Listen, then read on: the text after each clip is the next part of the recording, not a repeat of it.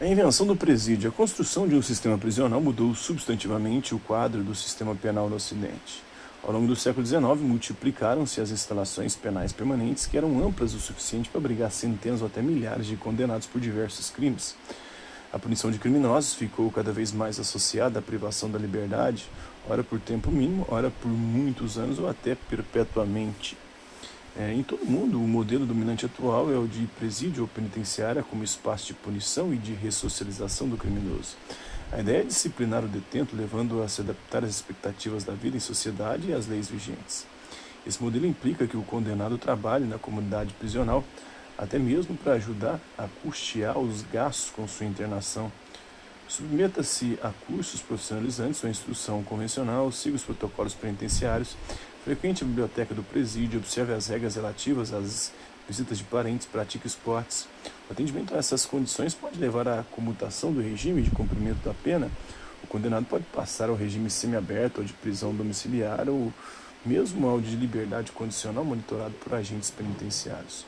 Os propósitos desse modelo, no entanto, têm fracassado em quase todo o mundo.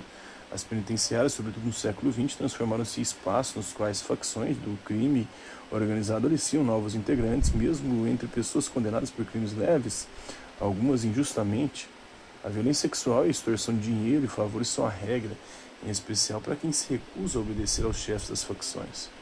Nos Estados Unidos, por exemplo, os presos são coagidos a aderir a facções étnicas ou religiosas sob pena de serem molestados ou assassinados. Além disso, os detentos são muitas vezes submetidos a má condições de higiene e alimentação, humilhados e até agredidos pelos agentes penitenciários, o que gera um ressentimento é, e revolta. Observe que no Brasil a criação do sistema penitenciário foi tardia, iniciando-se em 1909. Ao longo do século XIX prevaleceu um sistema híbrido com a manutenção de cárceres e da pena de morte. Homens e mulheres escravizados foram as maiores vítimas da pena de morte, que caiu em desuso a partir de 1876, quando o escravizado Francisco, em Alagoas, foi enforcado. Os suplícios deixaram de ser praticadas nas penas capitais a partir da década de 1830. Sobrevivendo, sobrevivendo no Inferno dos Racionais MC, Coisa Nossa, fonográfico de 1997.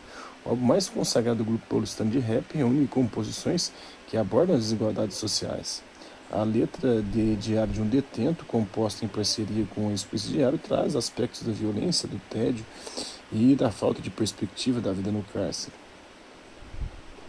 Em 1992, a Polícia Militar de São Paulo é, reprimiu com extrema violência uma rebelião no presídio do Carandiru, o que resultou na execução de 111 detentos. É, tem familiares, amigos e outras pessoas que se, aglomeraram na entrada do presídio em busca de informações sobre os detentos na época.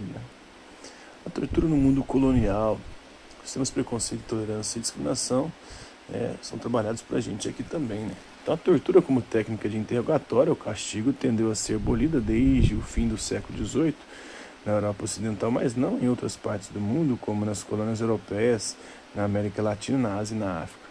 Assim mesmo, após se tornar independente de Portugal, o Brasil continuou permitindo que negros escravizados fossem açoitados em praça pública nos Pelourinhos por delitos que teriam cometido.